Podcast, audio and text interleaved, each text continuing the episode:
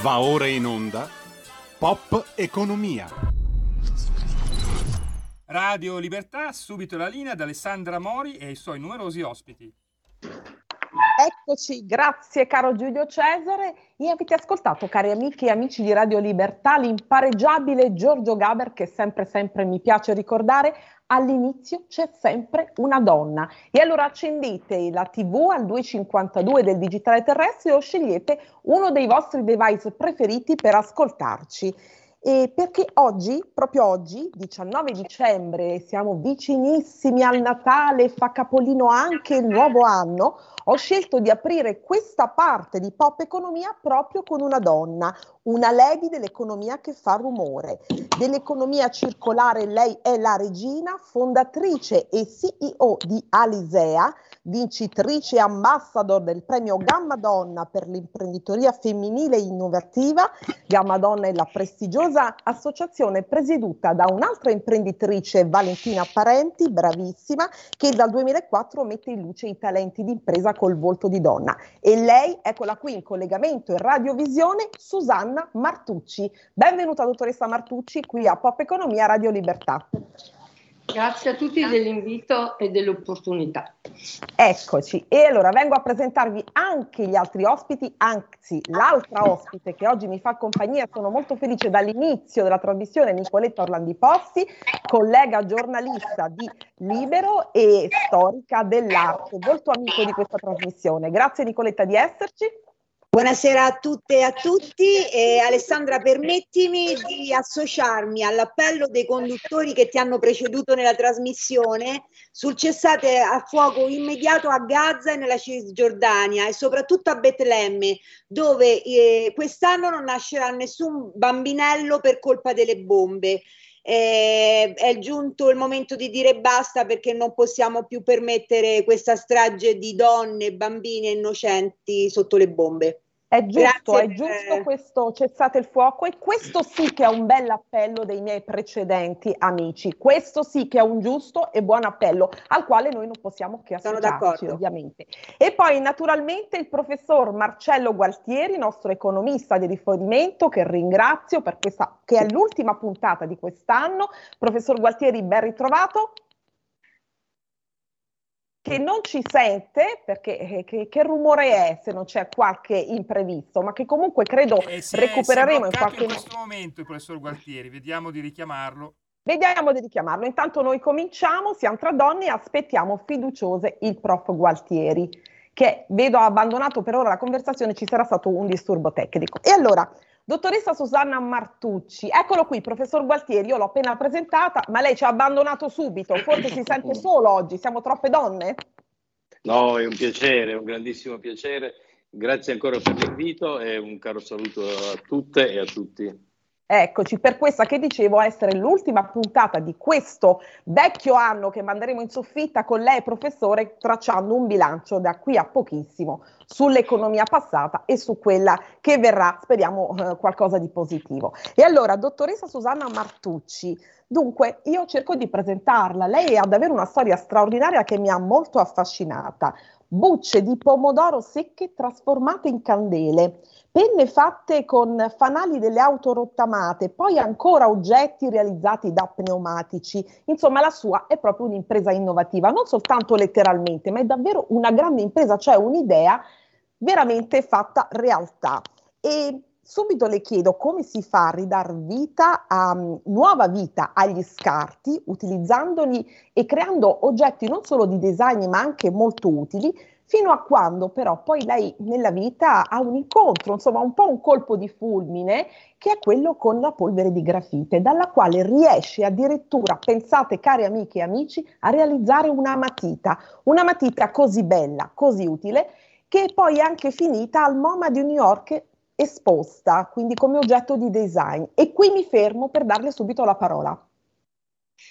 Beh, eh, direi che quello che finora lei ha citato sugli oggetti che abbiamo fatto oggi è quasi un, un, modo di fare comune. Oggi si parla di recupero, di riciclo finalmente, di riutilizzo, già diversi anni. Diventa un po' più eccezionale per quanto riguarda la storia della mia azienda, pensando che questa cosa la facevamo vent'anni fa e allora diventa un pochino più, eh, come posso dire, mh, mm, fa ancora stupore. E... Già, perché lei comincia negli anni 90 questa sfida, sì, no? Questa, sì, questa è un'attività che comincia negli anni 90, non sapevamo che si chiamava economia circolare, non si parlava di rifiuti, le, la prima legge, il decreto Ronchi è del 97, quindi non c'erano neanche normative. E noi abbiamo iniziato a occuparci degli scarti per una questione di buonsenso, semplicemente di buonsenso. E l'altro motivo per salvare la mia azienda, la mia azienda che aveva deciso di puntare sugli oggetti per la pubblicità all'interno delle aziende, i famosi gadget pubblicitari, ma con una certezza, dovevano essere fatti in Italia, dovevano essere belli. E lo scontro è stato quasi immediato. Vinceva sempre il prodotto fatto all'estero, costava meno, era praticamente uguale a quello italiano e l'ufficio acquisti era poco interessato ad altro se non al prezzo. Quindi per quando poi non è arrivata Perpetua però, o non è così? Sì, Perpetua è veramente arrivata dopo vent'anni di questo lavoro in cui appunto abbiamo fatto le, le, penne dei fanali delle macchine piuttosto che dalle bucce di pomodoro, i vasi che adesso oggi sono in, in alberghi importanti di design fatti con gli scarti. E finché cosa arriva un cliente che ci parla di tonnellate di polvere di grafite che butta in discarica oh e ci chiede... Quante tonnellate, dottoressa Martucci? Beh, eh, lui quando siamo partiti buttava via 13 tonnellate all'anno con la sua attività e tenete conto che noi oggi mh, facendo matite e essendoci approcciati a altri tipi di innovazione di cui magari dopo parleremo, ne abbiamo recuperate dalla discarica 62 tonnellate ad oggi. 62 tonnellate. Lei mi diceva che c'è anche un contatore di tonnellate sì. di graffite, perché noi abbiamo un altro contatore, adesso glielo faremo vedere con il professor Gualtieri, che è quello del debito pubblico. Quante tonnellate di, di graffite? No, appunto, noi abbiamo un contatore perché il concetto quello cosa ci ha insegnato questo, questo lavoro, questa attività in cui siamo andati per anni e continuiamo anche oggi a recuperare ogni tipo di scarto che l'azienda ci propone per riprogettarlo in oggetti di design che devono essere belli, durevoli e, ed avere una forte comunicazione perché parlano della vita e della storia dell'azienda che ce li dà. Quindi il primo protagonista della nostra filiera è il cliente, che oltre a darci il suo scarto, ci dà il suo know-how perché ci racconta attraverso i suoi tecnici come viene lavorato normalmente. E se è un materiale plastico, qual è la temperatura di stampaggio, qual è la pressione migliore, quindi ci dà una serie di informazioni per cui noi ci siamo accorti, grazie a Perpetua, che eh, tutto quello che avevamo imparato in vent'anni di lavoro a stretto contatto con la produzione di ogni tipo di materiale, quindi dalle gomme, dalle plastiche, da, da, dai metalli. E quando ci è stato chiesto di fare una matita da questo scarto e abbiamo scoperto che nessuno produceva una matita in Italia, stiamo parlando del 2012, quando c'è stata la prima telefonata, abbiamo detto perché no?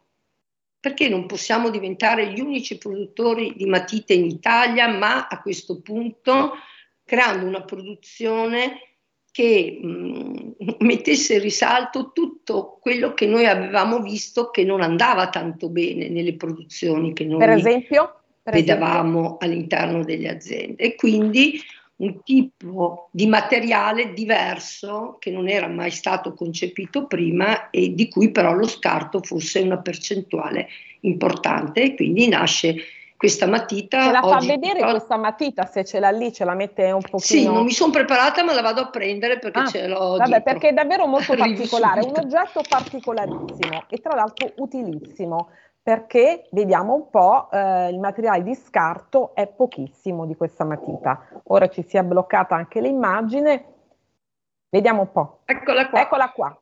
Questa è perpetua e Bellissima. il nome mi sembra un po' di riconoscere un certa, una certa familiarità con il Manzoni, no? Un po' manzoniano questo no, nome. No, ma è proprio nasce dal Manzoni. Noi volevamo un nome italiano volevamo un nome che facesse sorridere gli italiani eh, che erano anche all'estero perché doveva fargli ricordare quando erano sui banchi di scuola.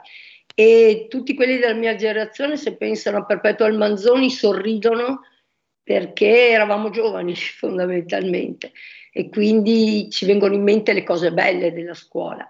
Quindi questa matita è molto durevole, vero? Rimane molto...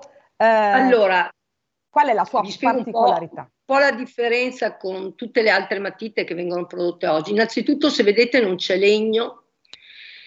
Il legno con cui sono fatte le matite eh, è fatto perché è il packaging della grafite che è fragile e sporca le mani per cui se non ci fosse il legno, quindi due scocche di legno incollate fra di loro e verniciate, eh, non riusciremo a scrivere fondamentalmente. Noi abbiamo sostituito quella mina che voi trovate, che tutti trovano all'interno della matita in legno, con questa unica grande lima, eh, mina che è fatta all'80% con quella polvere che noi tutti i, giorni, tutti i giorni chi lavora eh, nella nostra filiera butta in discarica. Quella che voi vedete è una gomma per cancellare, noi dobbiamo dirlo sempre perché non viene riconosciuta ed ecco l'importanza del design.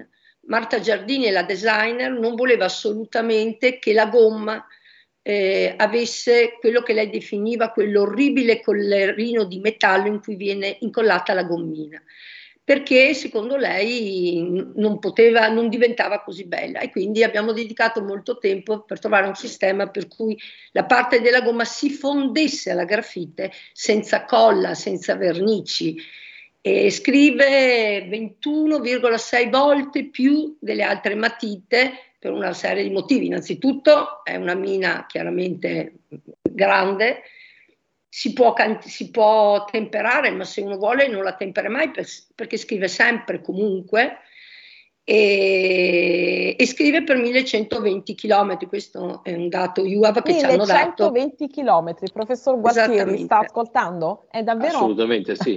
è davvero particolare. Cioè, è, è, è, praticamente un po' il contrario di quello che ci hanno un po' disegnato commercialmente. Il prodotto, tutto sommato, se dura il giusto bene, così lo ricompri tu potresti passarci la vita con la perpetua se non ti stanchi, ecco, questo è il concetto.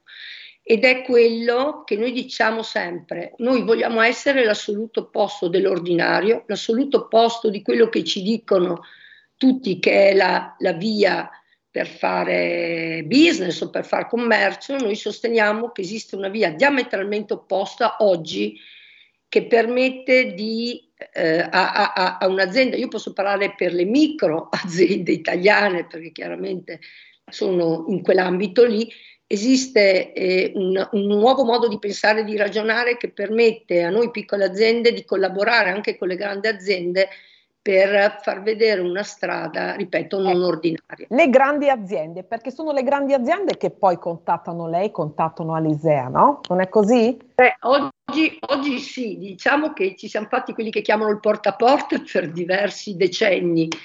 Quindi è, è, il nostro è un progetto eh, che è andato eh, con una visio- a lunga visione, chiaramente, da quando è nata Perpetua, perché noi siamo grati a questa che per me non è una matita. Per me, io dico sempre, Perpetua è una giovane ragazza rivoluzionaria che vuole cambiare il mondo. Bellissimo. È l'esempio tangibile di, di, quello che si può fare. E non è un caso che sia donna e abbia un nome femminile, non solo perché io sono donna, ma perché credo che, che sia giunto veramente il momento. Adesso scusatemi, permettetemi questa, queste due virgole. Prego in cui noi donne prendiamo consapevolezza di, di, di quello che veramente possiamo fare, ma, ma, ce la dobbiamo prendere noi, no, noi dobbiamo saperlo, non, non, mm-hmm. abbiamo bisogno che ce lo diano. È anche un fatto di orgoglio italiano che sia esposta al MoMA questa matita, no? che sia diventata ma, oggetto di design made in Italy.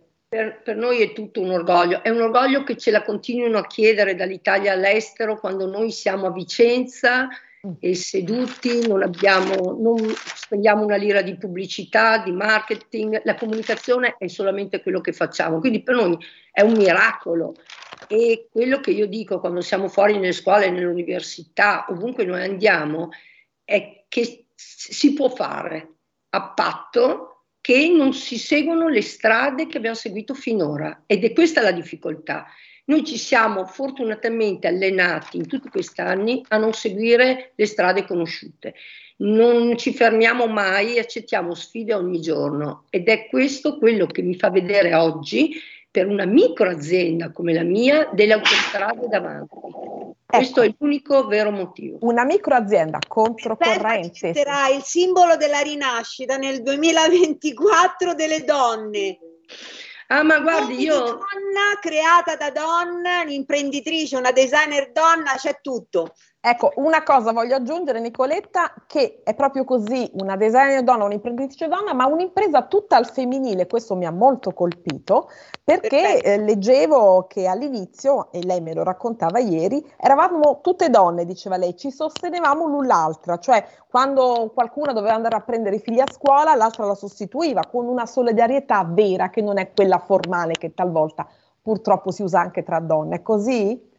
Sì, è uscito anche, un, devo dire, un bellissimo articolo in cui mm. parlava di scarti e scartati. In realtà, quando ho iniziato a, a crearmi la mia, come dico, la mia barca vela e il mio equipaggio per arrivare dove non, ancora non sapevo dove volevo arrivare, e, ehm, per cercare persone motivate, ho cercato le persone che nessuno voleva nel mondo del lavoro, erano donne che o erano separate o avevano bambini piccoli per cui il lavoro poteva essere solo un, un, aiuto forse o addirittura proprio non lavoravano.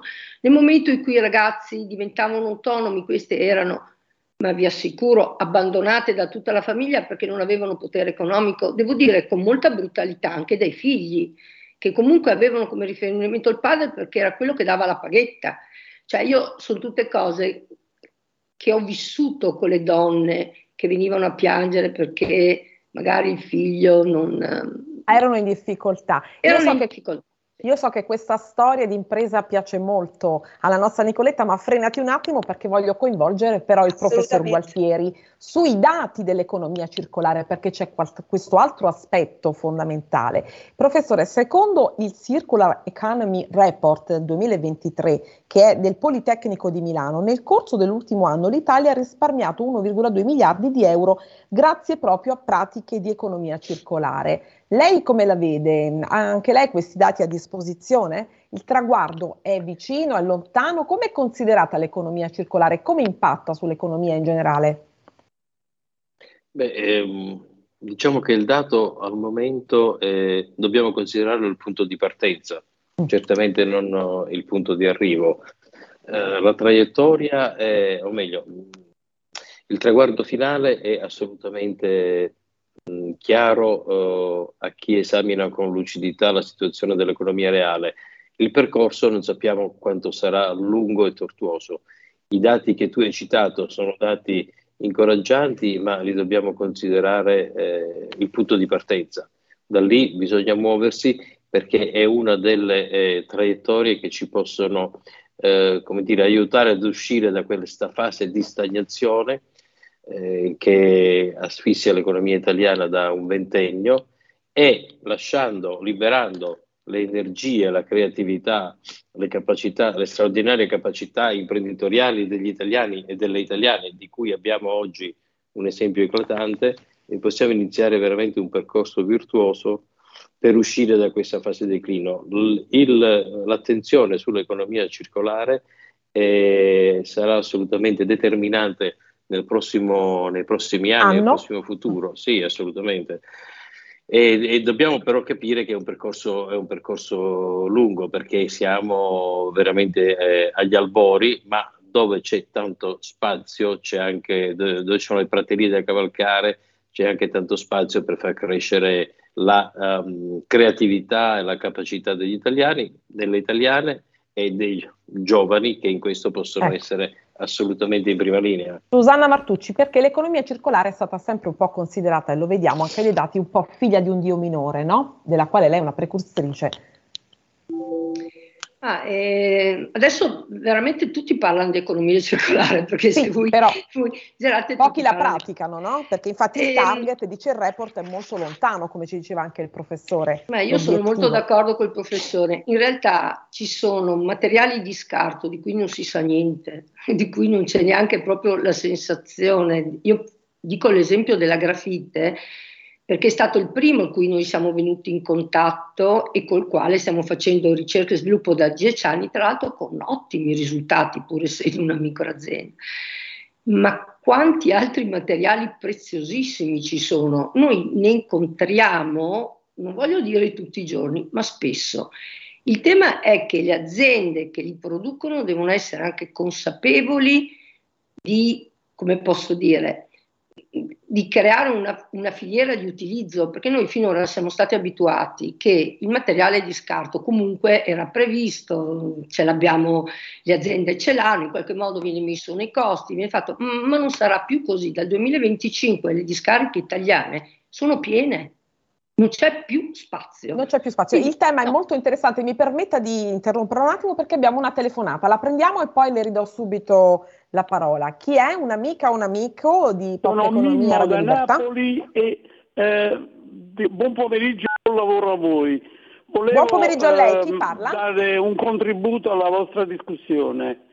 Prego. Eh, eh volevo dire, eh, faccio una premessa che non la, non la prendete sul piano, diciamo così, politico, è, è, sul piano sociale, per dire quando uno Meglio ha ancora, un'esperienza... prego, prego.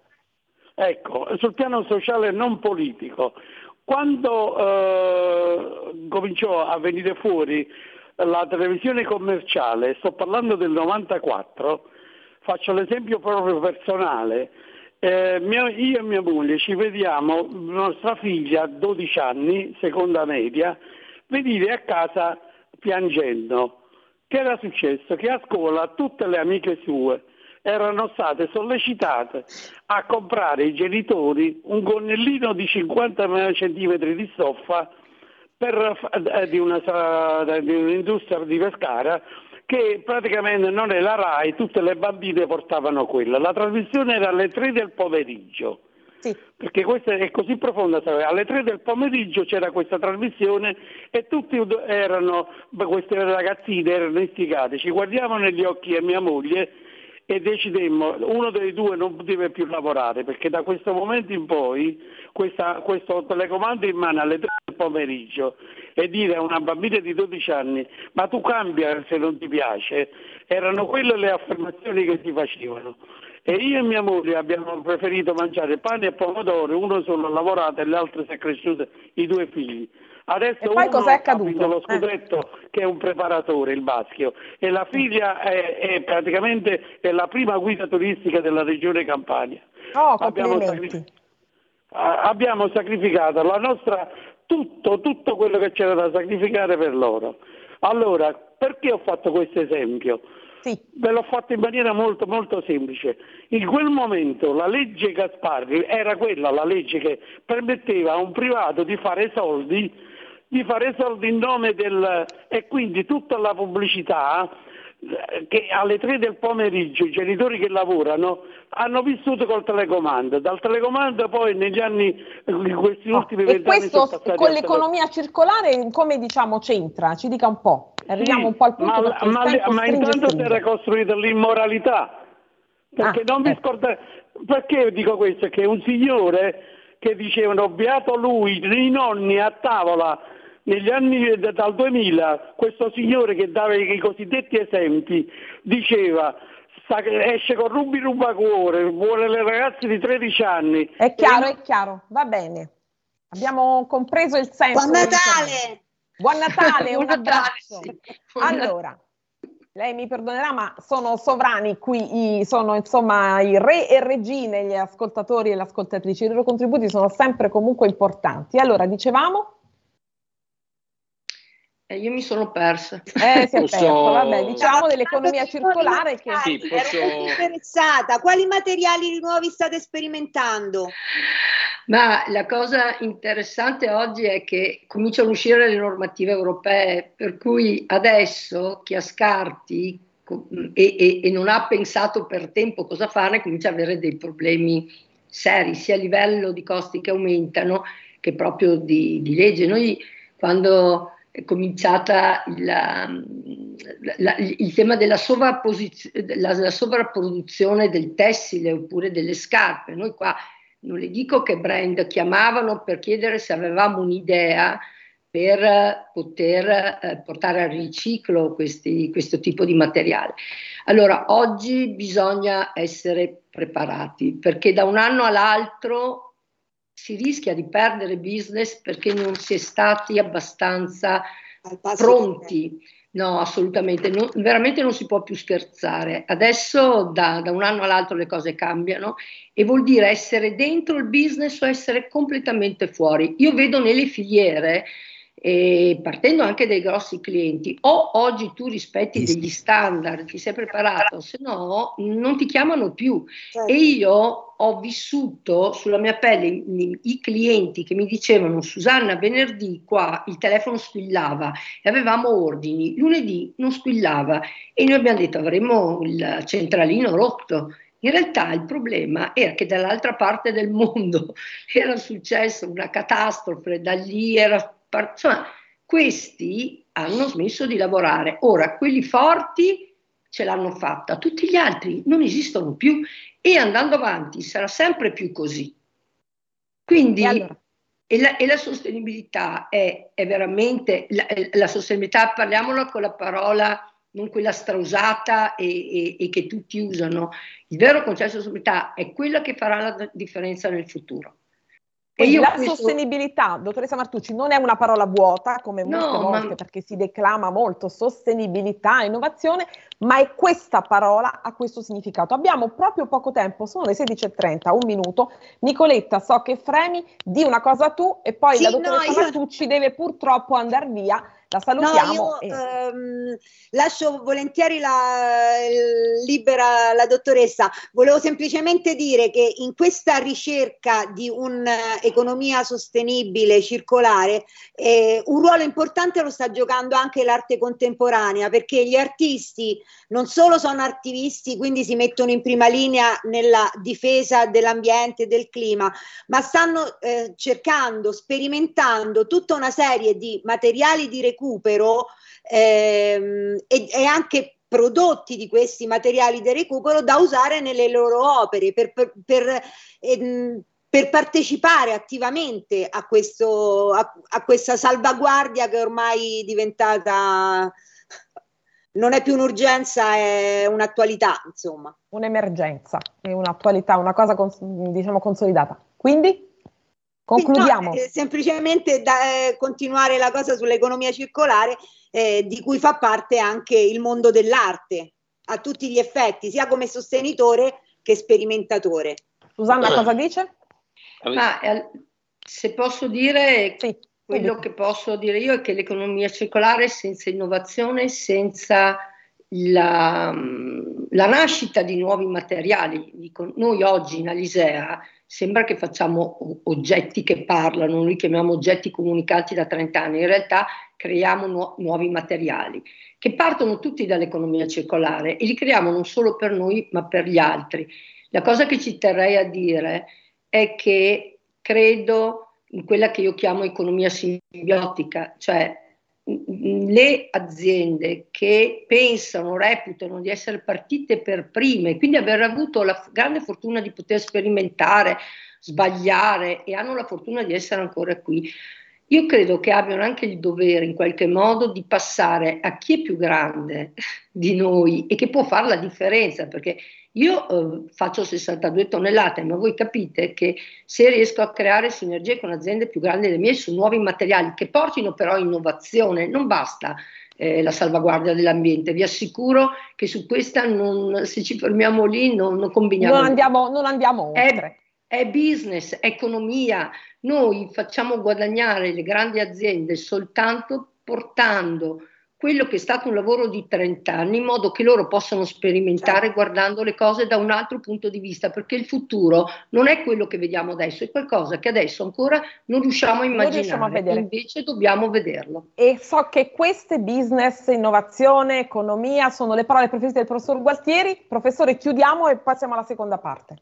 Eh, al volo posso raccontare un'esperienza personale di un'azienda di successo mm. ehm, nel settore, è una società fatta da giovanissimi imprenditori e imprenditrici che hanno eh, ricavato un tessuto nuovo eh, dagli scarti, dalle vinacce, dagli scarti della um, spremitura, insomma, termine tecnico francamente non lo conosco, dell'uva per ricavare il vino, che poi venga e si ricava la grappa, che si ricava tutta un'altra cosa, alla fine tutto quello che rimaneva come eh, risultato, come risultato delle lavorazioni è stato utilizzato per creare, eh, attraverso ovviamente un brevetto che hanno messo a punto, delle, un nuovo tessuto che, eh, devo dire, molte casse, molte griff importantissime italiane hanno fatto a gara per accaparrarsi, purtroppo avevano un problema della produzione limitata, quindi adesso stanno cercando di espandere questa produzione perché è veramente un prodotto di grandissimo successo. Siamo al termine, allora chiudiamo, andiamo in pubblicità. Dottoressa Martucci, io la rinviterò senz'altro, promettiamo anche di venire a trovarla per un fantastico servizio, ora ci organizziamo con la Nicoletta, vediamo come possiamo fare. La ringrazio, lei per noi e per Gamma Donna, ovviamente ambassador per l'imprenditoria innovativa femminile e la donna dell'anno per l'economia circolare 2023.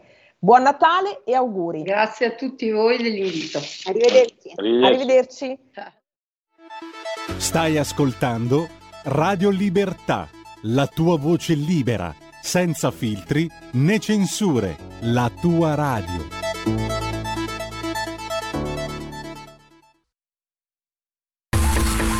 Ehi tu, non trovi più il segnale di Radio Libertà sulla tua radio DAB? Non disperarti, risintonizza. Sì, ma come? È facile, tasto menu, poi scegli il tasto corrispondente alla ricerca automatica dei canali, attendi qualche minuto e tutte le stazioni DAB della tua zona saranno disponibili. Va ora in onda Rumore. Ritardo con la seconda parte, quindi subito la linea da Alessandra. Subito, subito, perché non so se è un bene o un male, qui mi scrivono, cara Alessandra, cari tutti, quando ci siete voi il tempo vola, quindi l'economia forse non è un fatto così pedante e pesante, infatti il tempo vola, anch'io delle volte non me ne accorgo, tanti sono i temi e tanti sono i rumorosi ospiti e le cose che ci diciamo. E allora noi adesso andiamo alla parte dell'economia, abbiamo un po' invertito, sempre con Nicoletta, con il professor Gualtieri e rivedo con grande piacere in eh, collegamento, quindi 252 lo vedete anche in tv, il nostro splendido professor Mario Rovetti. Professore? Il professore c'ha il microfono silenziato. Microfono, prof, so che si è emozionato, però il microfono va attivato. Eh? Sì, colpa mia. Attiviamo il microfonino, professor Rovetti, tributarista dell'Università di Torino, perché adesso mandiamo in soffitta il vecchio fisco finalmente e facciamo qualche previsione sul fisco che verrà. Mm? Come sta, professor Rovetti? Bene, ti suggerisco di cambiare gli occhiali così che tu non abbia più a dire che io sono splendido.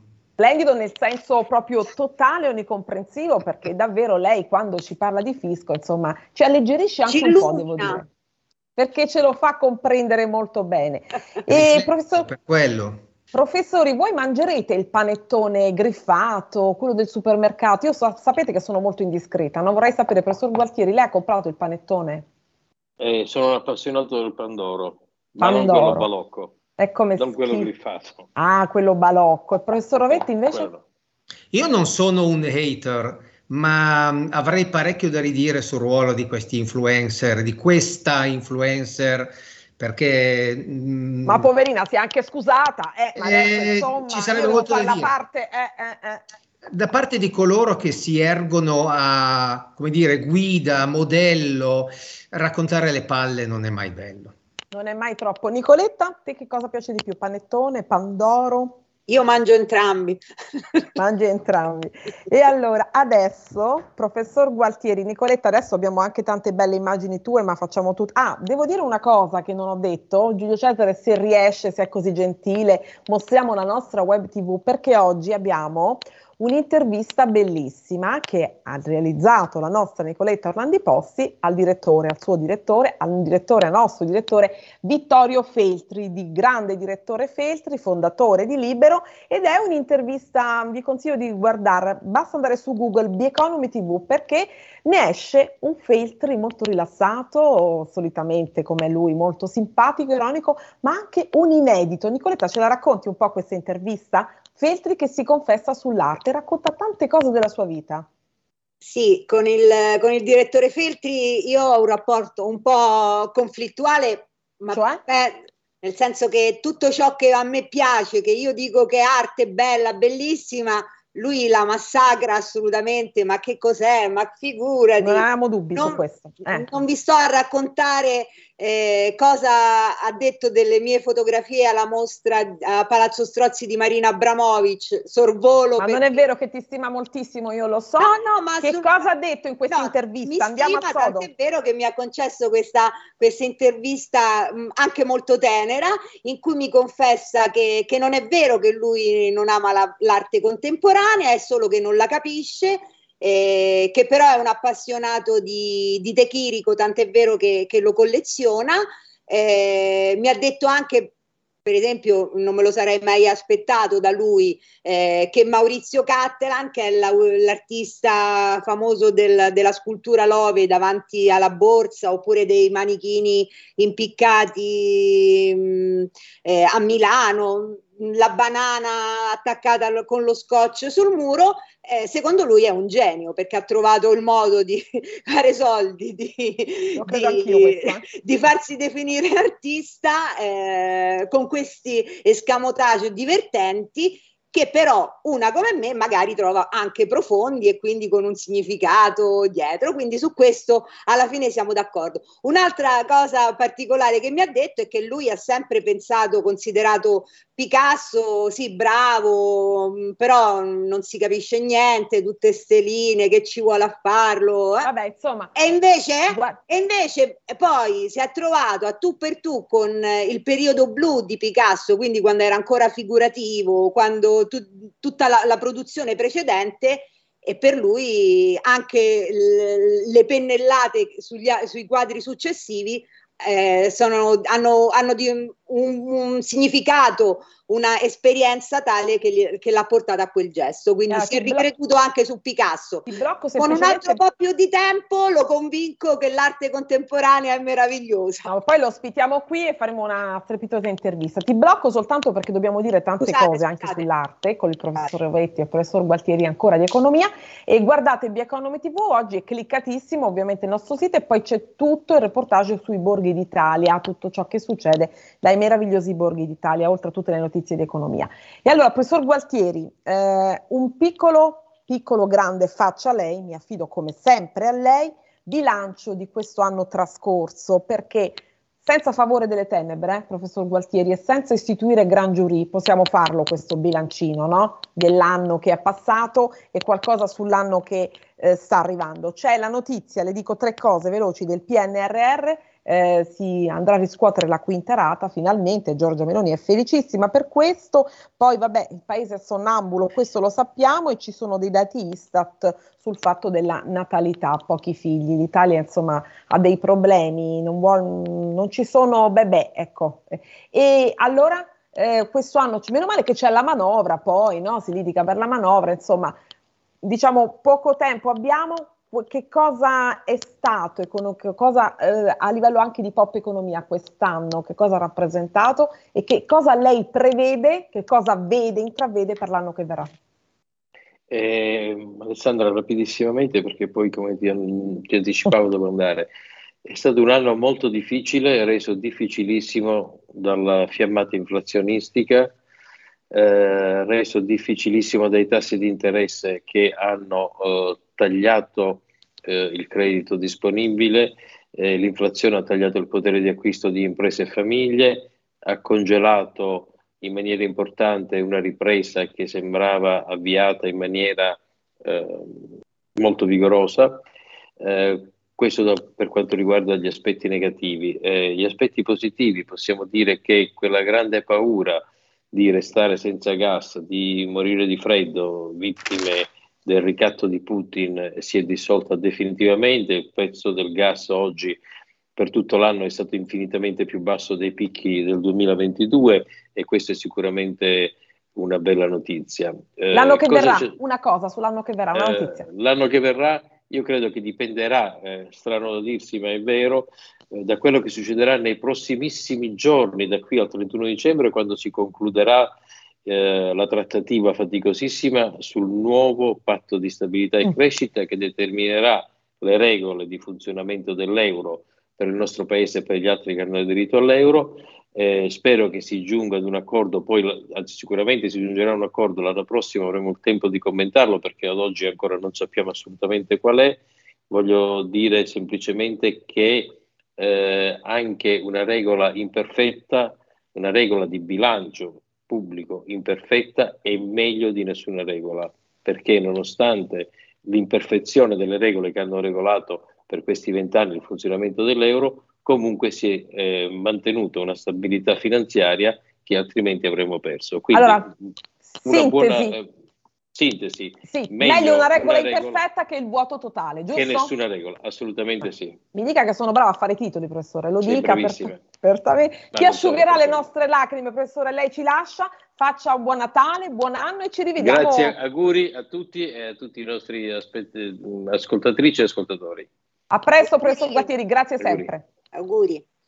Professor Rovetti, mentre noi piangiamo, il professor Gualtieri è andato via, lei vedo che già i fazzoletti. Allora, il fisco, professor Rovetti, eh? abbiamo approvato, io dico abbiamo scherzando, questo nuovo fisco, no? che ormai la riforma fiscale è legge, con lei abbiamo esaminato in quest'anno e la ringrazio moltissimo per la sua chiarezza, per la sua disponibilità, per la sua immediatezza nel spiegare questi temi così complessi e così ostici tutti gli aspetti, i tasselli del fisco. Molti li abbiamo messi a posto, alcuni ancora sono traballanti. Eh, come sarà il fisco che verrà e che cosa lei ha sempre un po' una visione su questi temi, diciamo diversa, anche controcorrente, che cosa manca, che cosa si dovrebbe fare per l'anno che arriverà?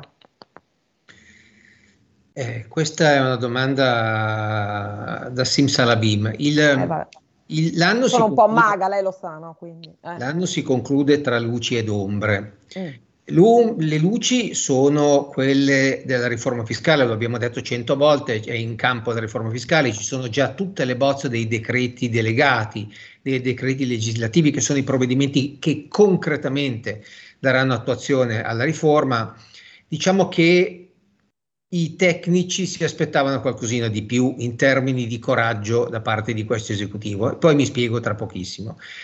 Eh, Pur tuttavia sono luci perché, come abbiamo già avuto modo di dire, il fisco è come una macchina vecchia di 50 anni alla quale continuiamo a fare manutenzione eh, come una sorta di accanimento terapeutico, ma non ce la fa più. È una macchina che non ce la fa più, va cambiata, per cui bisogna sostituirla. E queste sono le luci. Le ombre sono il gettito che il fisco si è assicurato nel 2023 che è cresciuto a dismisura, segno di un aumento della pressione tributaria, perché non c'è stato un reale aumento del PIL di, di, di, di dire, proporzioni tali da giustificare questa, questo, questo impatto fiscale. Impatto fiscale che è stimato per il 2023 in circa 630 miliardi ehm, di, di, euro, che è una cifra pazzesca, enorme.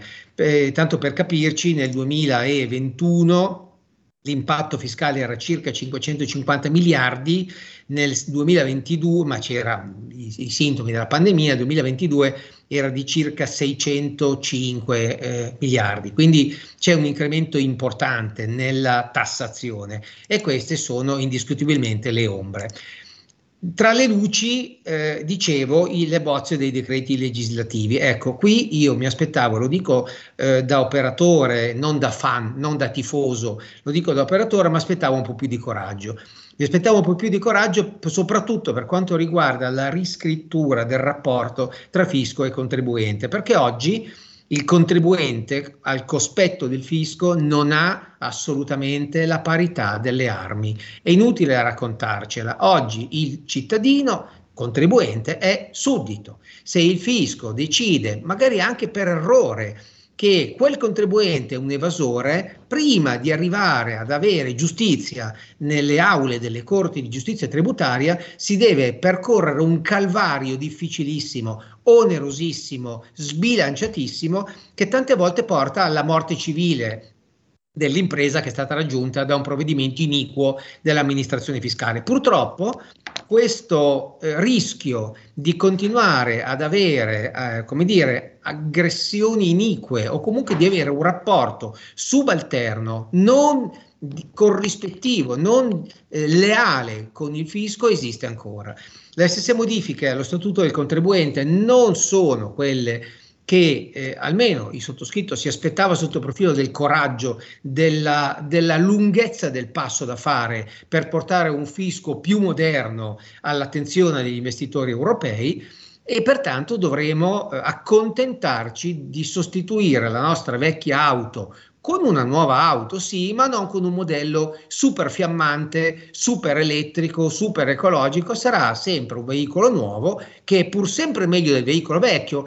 Tras, trasmigrerei le considerazioni che ha fatto adesso il professor Gualtieri che dice meglio regole magari non apprezzabilissime piuttosto che nessuna regola, io dico meglio un fisco nuovo eh, di un fisco vecchio, mi sarei aspettato qualcosina in più sul fisco nuovo, sia in termini di riduzione della pressione tributaria, sia in termini di riduzione del numero degli adempimenti fiscali che sono centinaia ogni anno sia in, in, in, correlazione, con riferimento alla semplificazione, ma soprattutto, questo lo dico a chiara voce, forte e nitido, soprattutto per il miglioramento del rapporto tra contribuente e fisco. E, e fisco. Quindi il cittadino deve essere alleggerito, professor Rovetti, perché deve non so- ne possiamo più.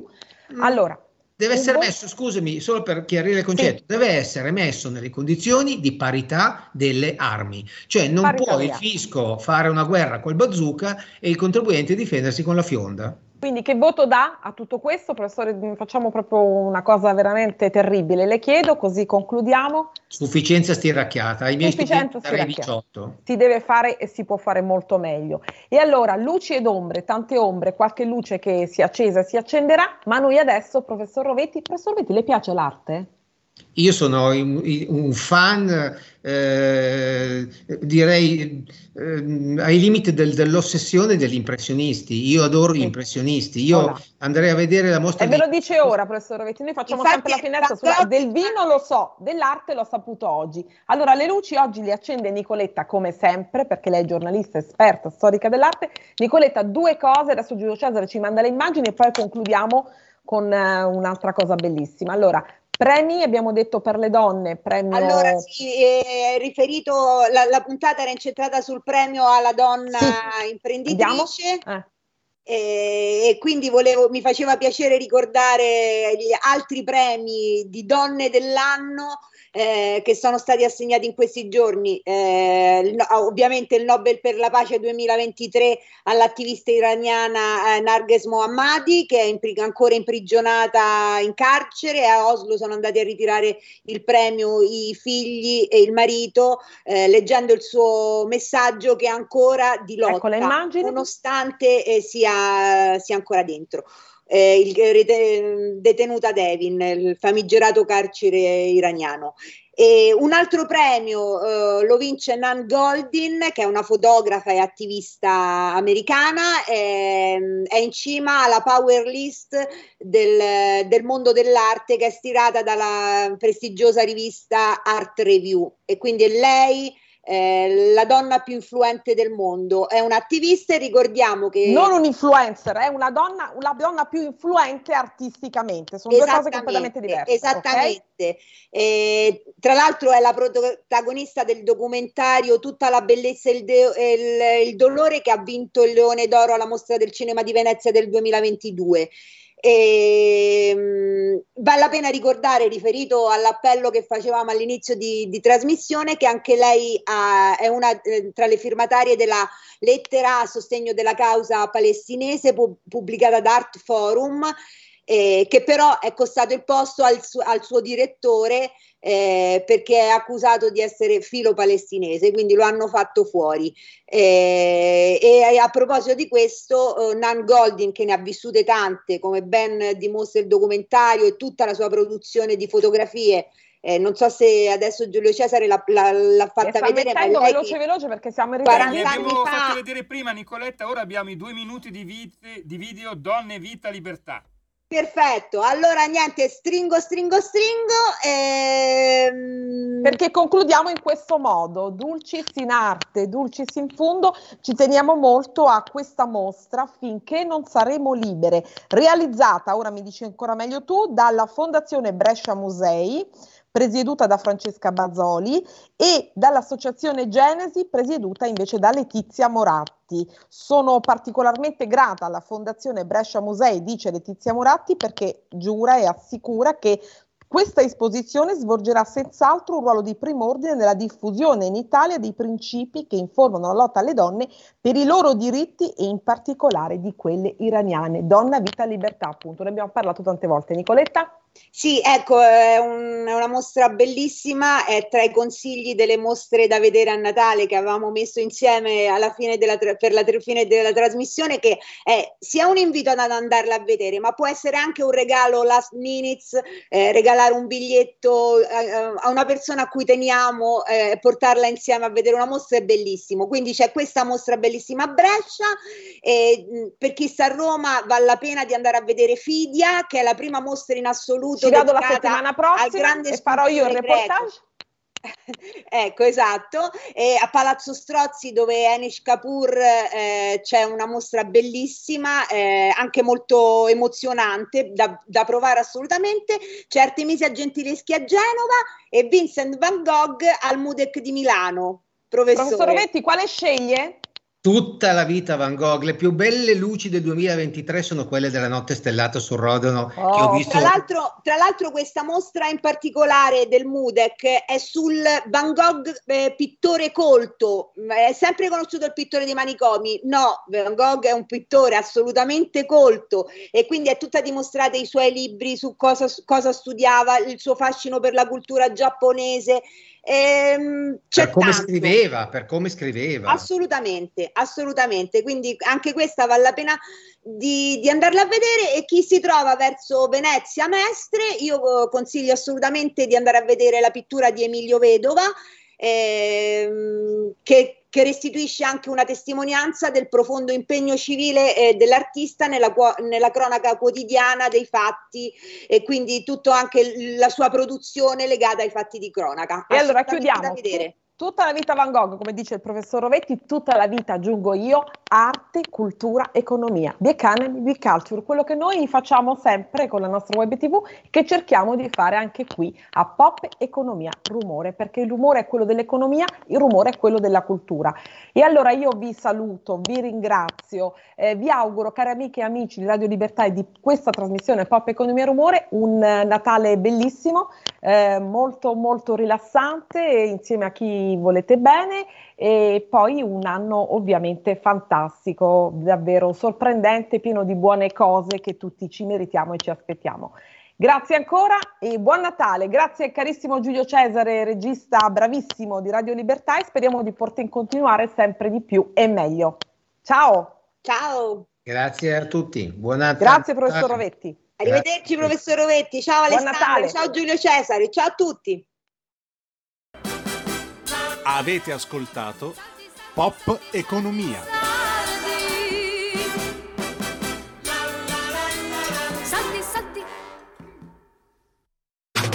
Stai ascoltando Radio Libertà. La tua voce libera, senza filtri né censura. La tua radio.